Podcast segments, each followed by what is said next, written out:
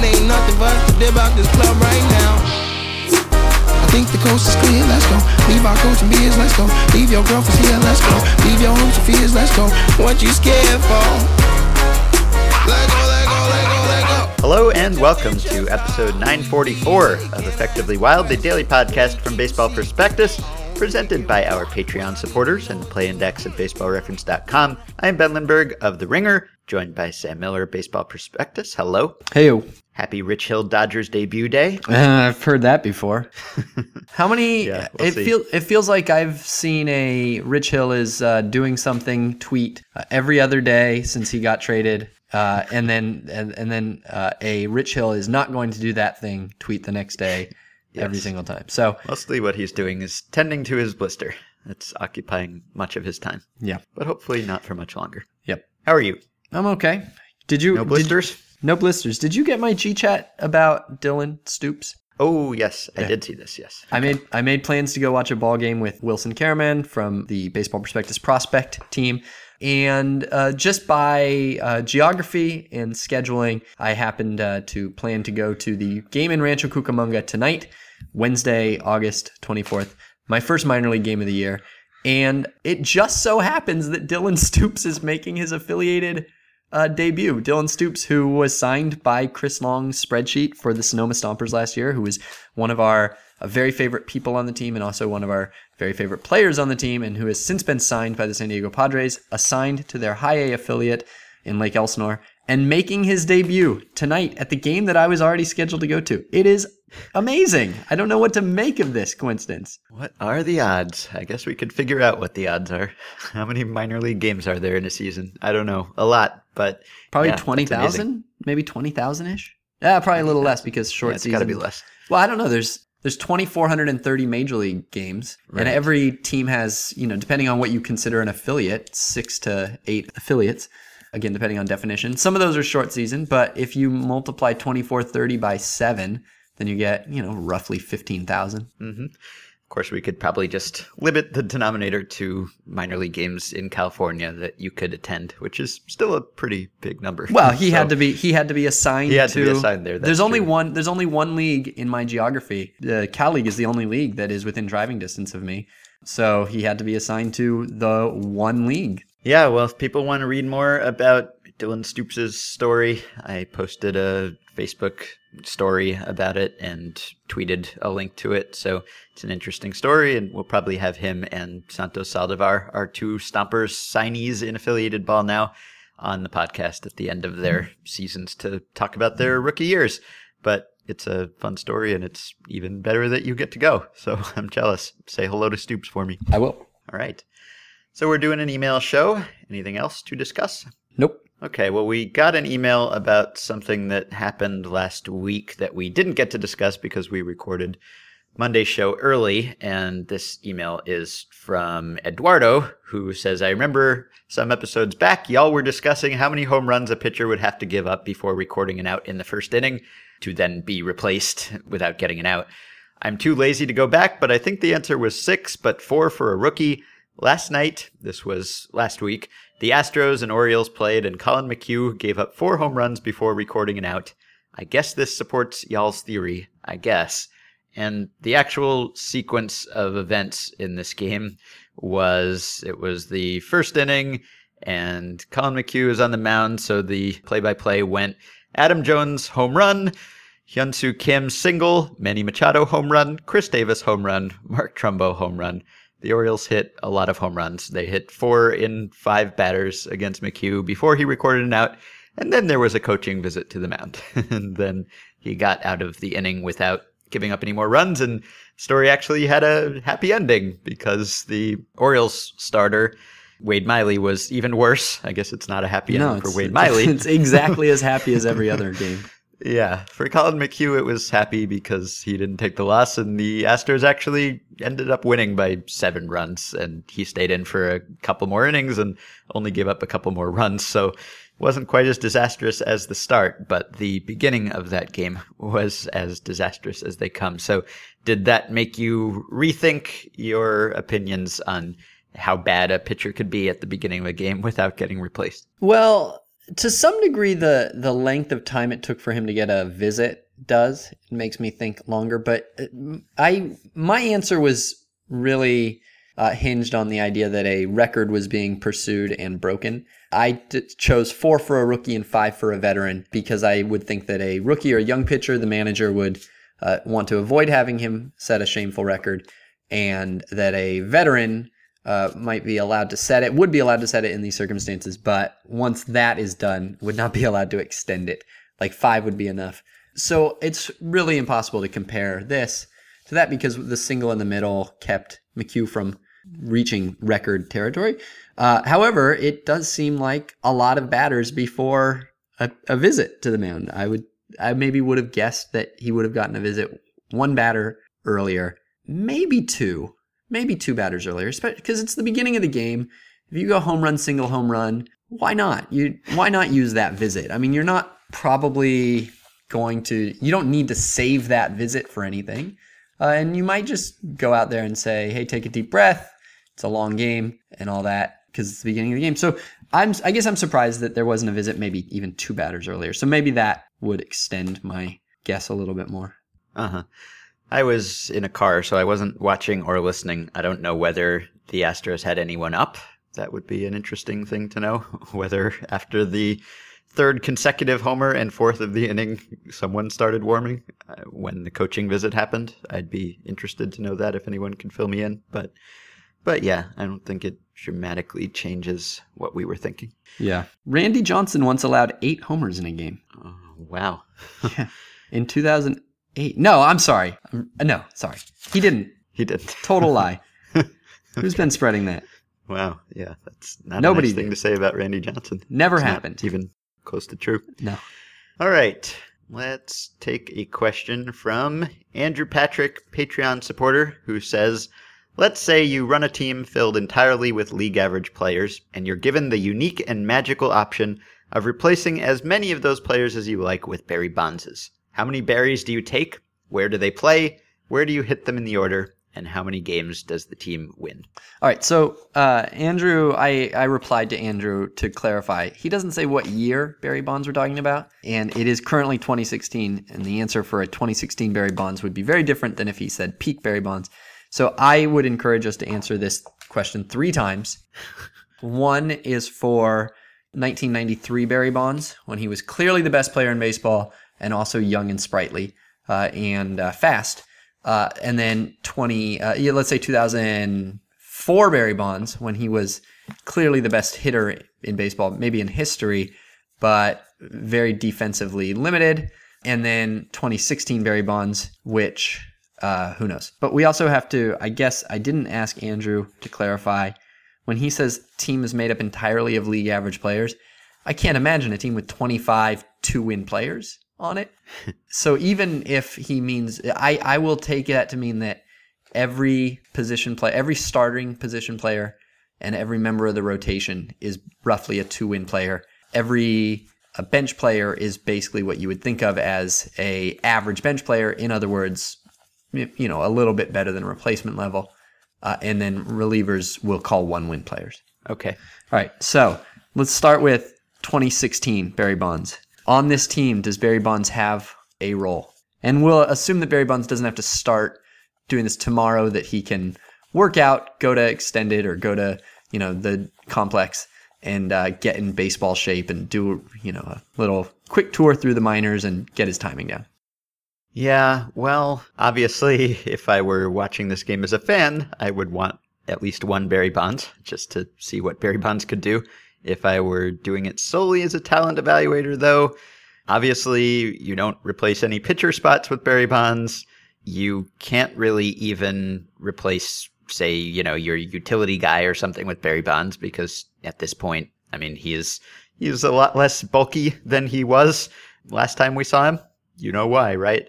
But he probably is in no condition to be a defensive replacement at any position. So it's basically if you're an AL team, you could consider DHing him.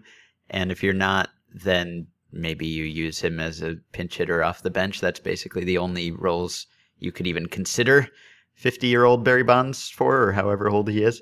So probably if you were just approaching this as will you win more games, the answer is zero Barry Bonds. Yeah. The, the question is could he hit the way that Jim Thome hit at the end of his career? Because he would be the Jim Thome role. Thome was a 112 OPS plus guy in his last year and then was uh, asked not to return. So I don't, I wouldn't bet on Barry Bonds hitting that well right now. So I agree, zero, zero Barry Bondses. Right. Maximum, maximum of one, and I would not count on it adding much. No. Even, even in an optimistic scenario, even, even if Barry Bonds is better than we're giving him credit for, I don't think you could use him in a role that would add more than a couple of runs. Agreed. Sadly. All right, 20, uh, 2004 Barry Bonds. Okay. So I'm going to say that he was so great on offense that you definitely stick him in both corner outfield spots. He DHs if you have a DH. Any bench hitter you have who is primarily a hitter, he obviously replaces. Which is probably at this stage in the sport only one guy. Yeah. Unless So you, but however, you might consider it worthwhile to uh, build the rest of your bench with extreme utility, like guys who can basically play all eight positions, so that you can have an extra Barry Bonds. Right. Okay. Um, maybe so, like maybe your catcher is also your backup shortstop and can play left field, and all that. And so maybe you can squeeze two Barry Bondses on your bench okay. So without talking- without so that's without changing your your pitcher batter uh, Yeah. ratio. So Right. we're we're up to So that's four Barry Bondses, maybe five if you have a DH. five if you have a DH. You're not putting him at first. Yeah, sure. You should put him at first too. So If you do that's five or six Barry Bonds. You wouldn't put him in center. I mean, you probably should put him in center. I would So think at let's that age. He- I- I well, mean, we what were his defensive stats in like left field? He at was that a age? yeah. He was a minus eight defender in left field. So let's Okay, be so- let's be very very cruel and call him a forty defender in center, which is not how you would normally do the position by position adjustments. But let's just do it. Let's call him minus forty. We could call him minus fifty. If you call him a minus fifty, he's still a five win player. Yeah.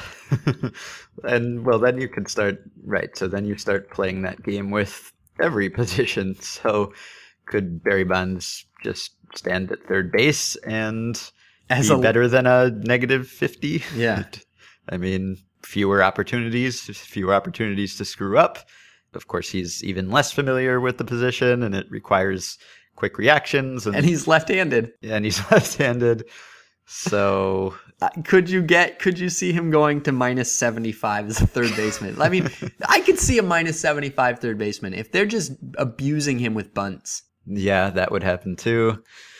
Yeah, I mean, he was still he was old he was he was still in the lineup almost every day, and he had six steals that year and only got caught once. yeah So he wasn't like totally, totally mobile. Of course, if he had been playing in the field every day at demanding positions, who knows if he would have broken down. But I mean, he was just such a transcendent hitter at that point. how that- many how many runs does a lineup of nine barry bonds score 2004 Bondses with a 1400 OPS. should i put it into the uh, budget lineup generator machine? Yeah, sure. Right. The baseball musings yeah tool. all right hang on so we've got what are we going for here we've got 609 812 Yep. 812. 609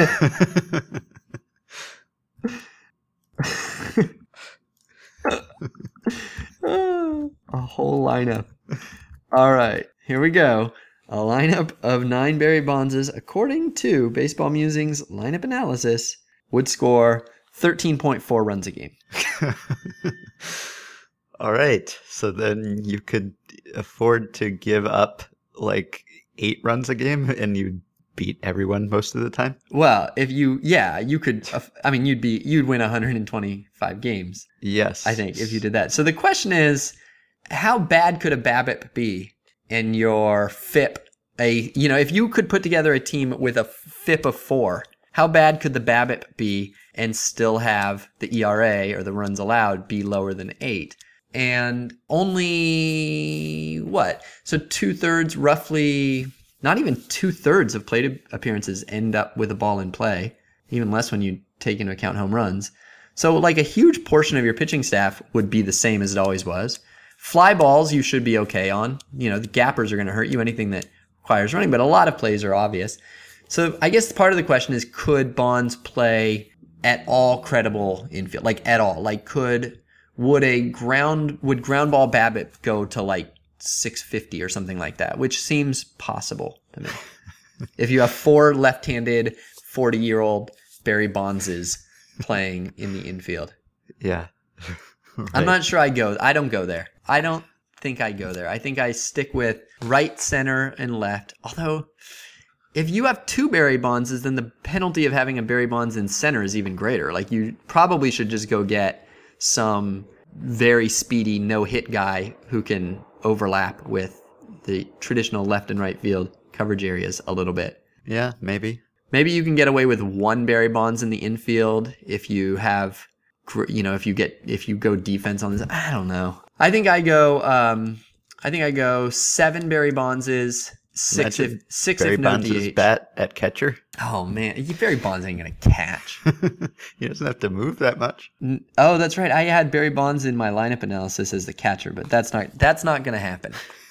not not doing that. Okay. I go six, seven if it's a DH, and then then the question is: Is there a benefit to having one extra Barry Bonds on your bench instead of your left-handed reliever or your long man or something like that? Yeah. Well, at this point, you already have as many Barry Bondses in, on your bench as you do non Barry Bondses in the lineup, right? Or close. Well, yeah, but the pitcher's spot comes up. Oh, we're doing DH league. If if you're doing DH league, then the pitcher spot I guess doesn't matter.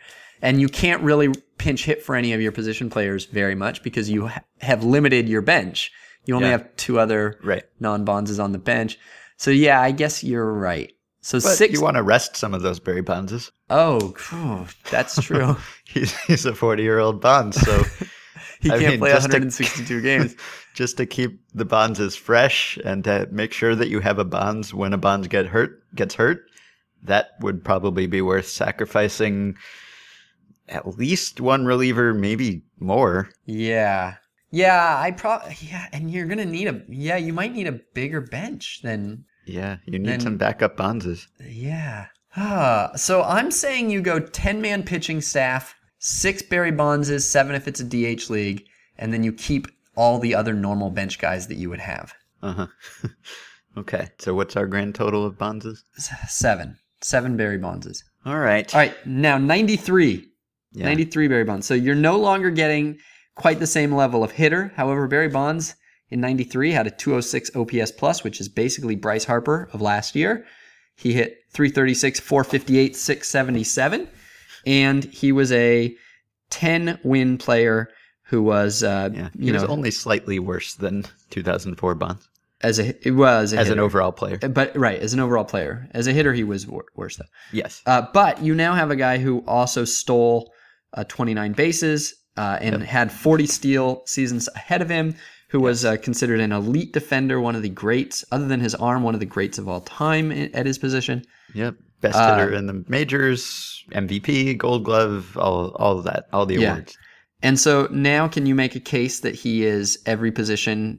Let's put catcher aside, but every position except catcher. Yeah, I mean, this is 28 year old Barry Bonds, still fairly fleet of foot. So I would think that you could convert Barry Bonds into, uh, obviously, he plays center. You could convert him into, uh, I mean, I might have him everywhere other than catcher and maybe shortstop. Yeah. Is there any chance? And and then he he is every i i he's every bench spot, but is he also your backup shortstop? I mean, you don't want him there every day, but is he good enough that he can be your backup? I mean, yeah, sure. I don't know. There's no way to no way to say really, but yeah, I mean, he was extremely athletic and mobile, so I'd try it. Does he replace any of your pitchers? Like, is he actually like actually as a pitcher? Do you would you rather have a team with Barry Bonds as your pitcher? No, Me neither. It's only nine point four runs a game. huh, that's a the- shame. Yeah. Can you win with uh, scoring 9.4 runs a game if you've got Barry Bonds is at all positions? I mean, you know, even if Barry Bonds is a, uh, even if he's very good at fielding ground balls, even if he's very smart, he's still left-handed and doesn't have a good arm. Yeah. I might. I think I'm keeping a shortstop. Yes, I'm definitely keeping a shortstop. Okay. I think I'm keeping one other infielder and maybe maybe a second baseman, and I'm swapping him based on handedness of the batter. Okay, sure. So a super utility type guy and your starting shortstop, and then you still want all the Bondses on the bench, and you probably still want to sacrifice a reliever to have backup Bondses. So how many Bondses are we talking now? 11. 12? 11 or 12. Yeah. Okay. So that's the definitive answer. Okay. how many Barry Bonds you would want at each stage of his career. All right, question from Gary. For years now, every time we see a runner dive into first base to beat a throw, we're told by the broadcasters that despite the illusion that it is faster, diving across first base versus just running as fast as you can actually slows the runner down. But now we have Olympic runner Shaunae Miller, who narrowly beats a foot runner by diving across the finish line to win a gold medal. Does this disprove the baseball broadcaster's adage? This was one of those famous Olympics images of her angled forward and breaking the finish line while everyone else was just a hair behind her and standing straight up. And I don't think this affects anything about the baseball calculus. I think my understanding of the diving into first base issue, and it seems like there's still considerable debate about this, is that you can, if you execute it perfectly, help yourself, but you're unlikely to execute it absolutely perfectly because you have to dive, you have to slide, you will probably hit the ground before you have to, and that will slow you down, and it'd be faster just to keep running and not break your momentum. So I don't think this has any bearing on the baseball example because in this case, she didn't have to reach down and touch a particular thing. She just had to break the finish line with some part of her body. And I'm not even sure whether she was intentionally diving or just exhaustedly collapsing at the end of the race. But I think if getting to first base worked like track and field and you just had to cross, Cross the plane, plane. of the base instead of touching the base with some part of your body, then I think diving or at least leaning forward would make sense. So I don't think it's quite analogous, and I don't think baseball players should be following the Shaunae Miller example if they weren't planning to before. Yeah, there are various video experiments on the internet, including I think a Myth, MythBusters and I think maybe Yeah, sports ESPN. science. Yeah, sport, yeah. So, uh, and I I think that that's exactly right. If it was just breaking the plane, there actually is it is faster. Uh, not to uh, I, I hate to rely on my own experience as evidence, but anybody who has played tag can, uh, of course, recall diving for a person, which is the same basic idea. And really, even diving for a fly ball is to some degree the same basic idea. It's that diving for a spot low on the ground is not faster than running through it, I think. Yeah. Right. Okay. Play index. Sure. Let's see. I this was inspired by Kat Garcia's piece today about Justin Verlander at Baseball Prospectus, and Verlander had a fairly normal career arc for an ace. He was really great. He was strong and he threw hard and he had great seasons. And then um, some physical problems struck him. He lost a little bit of his dominance. He lost a little bit of his velocity, uh, and that's a normal career. Uh, and then suddenly he got good again. Uh, and he now seems like he might, we don't know, he's a pitcher, uh, but he seems like he might be poised to have a very good 30s as well as his very good 20s. And I'm always very interested by looking at players as uh, having two careers, their pre 30s and their post 30s. And uh, as we talked about with Raul Ibanez a long time ago, I'm fascinated by Raul Ibanez's career because he was essentially a Hall of Famer if baseball started at 30. If everybody's career started at 30, Raul Ibanez would be remembered as one of like the 30 or 40 greatest players of all time. And Omar Vizquel would be remembered as one of the greatest players of all time. And um, of course, Randy Johnson is one of the greatest pitchers of all time. But if careers ended at 30, Randy Johnson would not have been remembered as one of the greatest players of all time. Uh, and Mariano Rivera and and and so on. So I was curious about the top players ever through 29 and the top players ever after 30 and how much overlap there is uh, between them. Uh, so I took all the play. I took. I basically went to Play Index and looked at career WAR totals through 29 uh, career war totals after 30 for hitters and then did the same for pitchers uh, and lined them up to see how much overlap there is. So I am going to ask you uh, first do you think that there is greater overlap for hitters or pitchers? And before you answer, I will make the, the quick case for either. The case for hitters, of course, is that uh, they have much more predictable career arcs, generally speaking. They don't uh, tend to blow out their elbow at 28 and be terrible forever. On the other hand, they very predictably decline. Uh, and I, the feeling I have anecdotally is that you have uh, fewer sort of outliers of the, um, you know, Roger Clemens, Randy Johnson, Andy Pettitte mold, um, where they keep pitching at the same level. Like you don't have to decline as a pitcher. It basically, if you uh, adjust, if you make the necessary adjustments, if you manage to keep your elbow from snapping, you don't really need to have a decline until much later. Whereas hitters pretty much almost all decline on a you know fairly fairly predictable arc. So, which one has more overlap? I'm gonna go with hitters. You are correct. All right. All right, there you go. uh, uh, there are, well, I'm not going to tell you how many there are. Second question How many of the top 200 hitters of all time through age 29 do you think were also top 200 hitters all time from 30 on? That's interesting. I wrote earlier this week about Adrian Beltre, and he's a guy who has kind of turned himself into a no doubt Hall of Fame candidate, or at least what should be a no doubt Hall of Fame candidate after age 30, and no one really talked about him as one before age 30, and yet he was, I believe, 72nd all time through his age 29 season, something like that. And he's been like 14th all time after that, or, you know, f- from age 30 to 37. So he has been much better, but he was still certainly among the top 200, actually among the top 100. So, Yeah, 72 and 22 by baseball reference. 72nd, seven, second, 72nd best player ever through 29. Helps that he started early, helps that he had consistently good defense.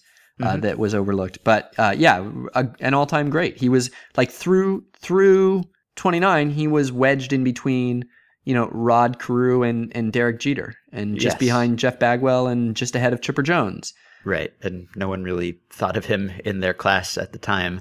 And so I'm guessing that even players we think of as great post 30 performers maybe were better before 30 than we thought they were. You want to guess. try this on any other? You want to ask me about any others? All right. So I'm guessing how many of the 200 post 30 are also in the 200 pre 30.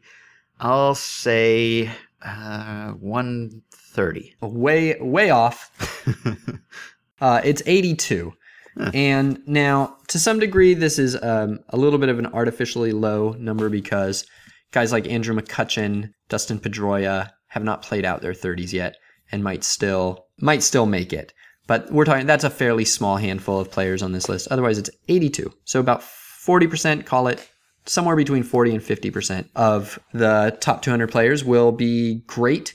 Obviously, much less great there. To get on the top 200 through age 29 uh, requires 30 wins, uh, and that would be Paul Molitor is the bottom of that list. To get on the top 200 after 30 requires only 21 wins, and that would be like Gary Carter uh, or even BJ Surhoff. Uh, so 82 to date. Uh, all right. So then what about the same question for pitchers? What percentage of top 200 pitchers? Hmm. Then for pitchers, I'll say 25%. Uh, it is 67, and so it's about 35%. Okay. So it's actually pretty Not that close. much different. No, not that much difference. Uh, one thing that is different is that the ratio of post 30 war for hitters, uh, sorry, pre 30 war to post 30 war for hitters is higher than it is for pitchers. The top 200 pitchers after 30 are pretty close to just as good as the top 200 pre 30 pitchers. Uh, whereas for hitters, there's a pretty big difference between those kind of careers. All right, anything else you want to know? I because I find these I find these lists to be very interesting to eyeball, but I don't have a I, I don't know what would be interesting, and I don't have I haven't really narrowed down what I find interesting enough to share. One thing that is interesting is that if you were just looking like Babe Ruth is number five all time pre 30 and number four all time post 30. Partly this is because he was a pitcher early in his career, and the war that war is not included on this. And he also ended his career earlier than a lot of these guys who kept playing uh, much later. But all the same, Babe Ruth was not. He's number one all time for WAR, I believe. Maybe I think.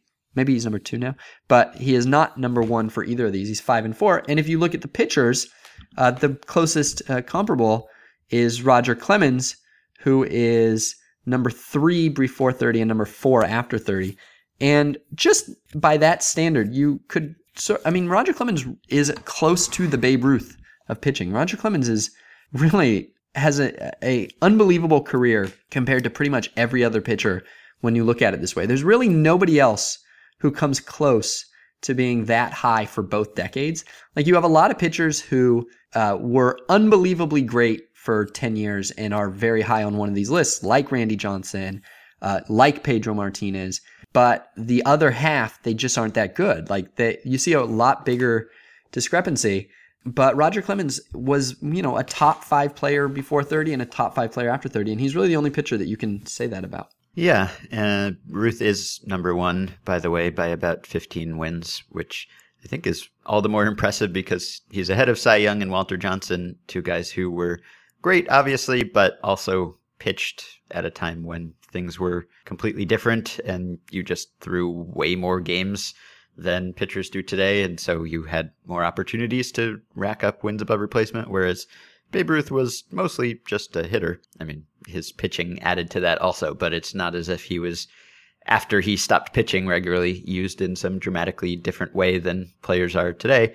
He was just that much better than everyone else. Randy Johnson, as we talked about in another episode, is number one all time after 30. And I was shocked by how close number two is to him. We might have even talked about I might have been shocked at the time that we talked about it, but he's got a pretty big gap on number three and a pretty big gap on number four. And you can really see him. Randy Johnson after 30 is just unlike anything else that we really ever saw, except for one pitcher who's within one win of him. Do you know who that pitcher is? Yeah, I feel like we did talk about this. Was it a, a Niekro? It is, yeah. It's Yeah. the Niekro. Phil Niekro, 89 wins after Right. 30. Yeah, a lot. that is a lot. Any other notables that stand out to you who are on one list very high up but not on the other at all? Uh, who are very high up and not on the other at all? That's a good question. I I was more interested, for my purposes, for guys who were uh, very consistent. So like Rickey Henderson is 20 and 21. Greg Maddux is 14 and 14. But yeah, like uh, Bret Saberhagen was number 20, and Kevin Appier was actually number 16 before Wow. 30, and neither one is on the list at all for number uh, for post 30. Felix is actually number 15 all time for before, and it'll be interesting to see whether he makes the latter one because his career has a certain trajectory. Same with Sabathia, who's 23 all time. Koufax, of course, is uh, is on one and not the other. For hitters, actually, the top 11 hitters are all on the post 30 list as well to varying degrees. Like Mickey Mantle just makes it. Albert Pujols is actually on it. Surprises me a little bit. Not, not high, but he is already on it. So the highest the highest player who's only on the pre 30 and not on the post 30 is do you have a guess? He's uh he's relevant currently, relatively relevant. I mean, you read his name this summer a lot. Um, It's Ken Griffey. Oh, right. Okay. Ken Griffey, number 12, and uh, didn't make. it. So All right. There you go. That's a fun one. Ernie Banks. Ernie Banks is, was number 31 before 30 and didn't make it after. Huh. I didn't know that. Me neither. Actually, there was an issue of Craig Wright's newsletter, a page from Baseball's Past, which I subscribed to about Ernie Banks. And now that I think about it, he had knee problems and he had to switch from shortstop to first base and wasn't as valuable after that. So that explains that. All right. You can use the play index yourself. Use the coupon code BP when you sign up at baseballreference.com. Get the discounted price of $30 on a one year subscription. Wait, wait, one more thing. Yeah. Mike Trout. Mike Trout, who just turned 25, Yeah. is already number 49 on the pre 30 list. wow. Yeah. He's like, he's already ahead of Joe Morgan, Tim Raines, you know, guys who were pretty good. Where do you predict he will finish? Let's see. So he's got ages 25, 26, 27, 28, 29. He's got five more years by baseball accounting.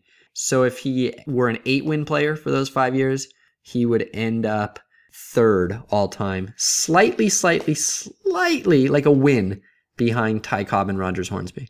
All right. And a win ahead of Mickey Mantle. All right. Ahead of Ruth, but probably not counting Ruth's pitching war. That's correct. All right. Question from BP's Matt Trueblood. So Dylan Bundy would obviously be claimed on waivers. In fact, I bet he would be claimed on waivers by the first team with an opportunity to claim him on waivers, the Twins. So let's say they did that. And let's say the Twins then offered the Orioles Ervin Santana. Straight up, they are not paying down the contract obligations in exchange for Bundy. If you were Dan Duquette, would you do it? So my first response to this, without thinking about it all that much, is absolutely not. Like I, I wouldn't even consider it. Uh, but Matt doesn't ask frivolous questions. No. So, so can you make the case for why this is a perfectly reasonable offer? It's funny because th- in episode two or so of this podcast, I was making the case that the Orioles should have traded Dylan Bundy and Manny Machado because that was their. I thought that that year was their fluke window, and that they should make the most of it um, and trade those guys who were both uh, rookies having just made their debuts. And I was wrong about uh, their window, uh, as everybody was, and as some of us continue to be. I was wrong about Manny Machado, the extremeness to which he is great. Uh, and I was, uh, but you could have traded Dylan Bundy and been pretty, pretty happy with that up to now. But now, thanks to the fact that Dylan Bundy got injured at just the right time, unless we were wrong when we looked at his service time last time. They do still have him for six years.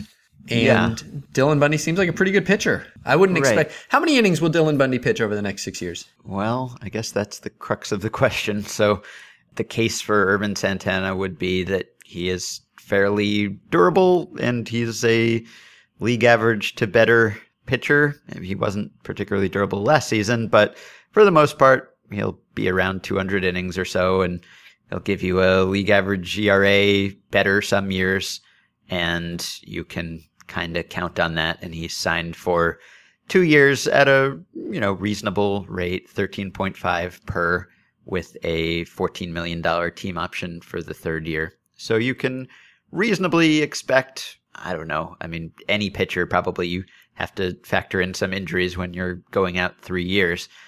So I don't know what I'd project from Ervin Santana over three seasons, maybe 400 innings or something like that. So from Bundy, who hasn't pitched really any innings for the past few years and is now beyond what he has done in any of those years, and as we talked about, maybe showing some signs of fatigue from that workload and having had some serious injuries.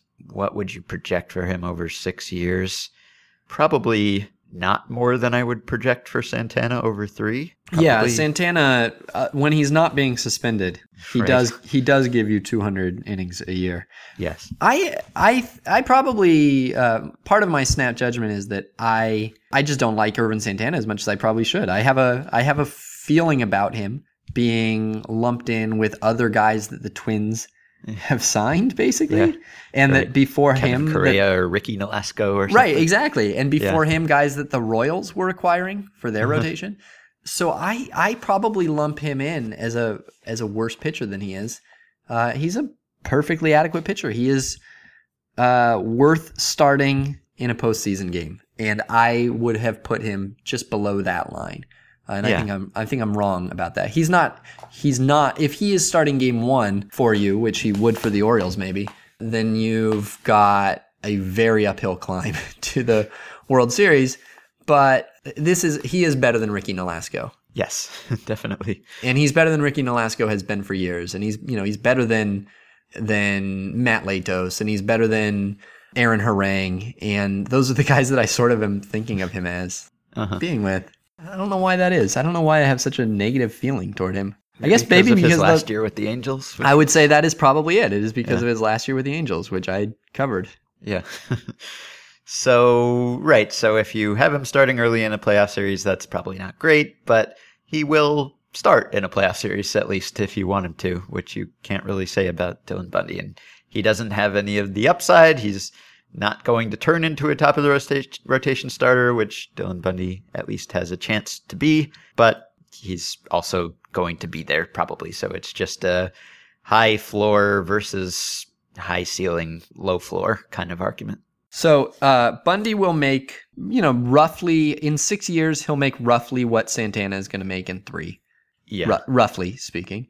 Yeah. Um, and so, if I told you 450 innings for Bundy, do you take the over or under on that over the next six years? Probably under. Yeah, I mean, the most likely number is the mode, I guess, would be sub 50. It's it still remains relatively likely that he just, you know, something snaps again. Yeah. Uh, but that's probably only like 8% likely. There's a lot of possibilities. I think I probably go over 450 and like I would go under 650 though, I think. Uh huh. And so they're paid close to the same. Their innings are relatively close, although Santana, you can, you know, the floor is, the, the realistic floor is probably, like his mode is not under 50. No. And Santana is available for this postseason, which, uh, and this pennant race, which is Yes. the only thing that we know is going to happen in the future of the world. Uh, every year after that becomes less predictable. Uh, and so there's some benefit to getting it now, right now, for the Orioles where they are. Right. Of course, Bundy is available, sort of, right now. I, yeah, if if I had the decision making power to make this trade, though, I would also have the decision making power to shut Bundy down, and I think I would. Uh huh. Even in the in the pennant race. Uh, I, it, I wouldn't for most pitchers, and I'm probably more of the let the guy keep pitching school than you know baseball GMs have been over the last few years. Uh-huh. But with Bundy, I think so. Yeah, I mean, 60 innings over the last three years total. Yeah. and he the signs are not suggesting anything other than fatigue to my eye to my way of thinking about it and he's young and he's got a potentially extremely bright future i mean he still has the potential legitimately to be a number one a guy who's you know a, a true ace making the minimum for you next year so yeah i think i would i would shut him down Okay. So it turns out to be a, a better question than it seems like at first blush, I think. So it's Yeah. not a no doubter. Yeah, if if I'm if the choice is oh man, if the choice is Bundy keeps pitching for the rest of this year or getting Santana, I think I take Santana. If the choice is Bundy gets shut down, paradoxically or not maybe not paradoxically, but sort of surprisingly, the less I expect from Bundy this year, the more I want him. Uh huh. So, it's a tough question. Yeah, it's a fine question. It's a tough question. I'm probably wrong. All right. I yeah, I don't think I do it. I changed my mind. I don't like Ervin Santana.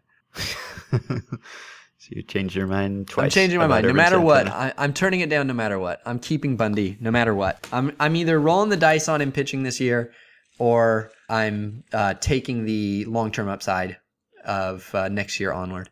And Uh-huh. I am I am I'm keeping Dylan Bundy in this scenario. All right. I think I am keeping him also. All right. So we will leave it there. One cool thing to announce free offer for Effectively Wild listeners.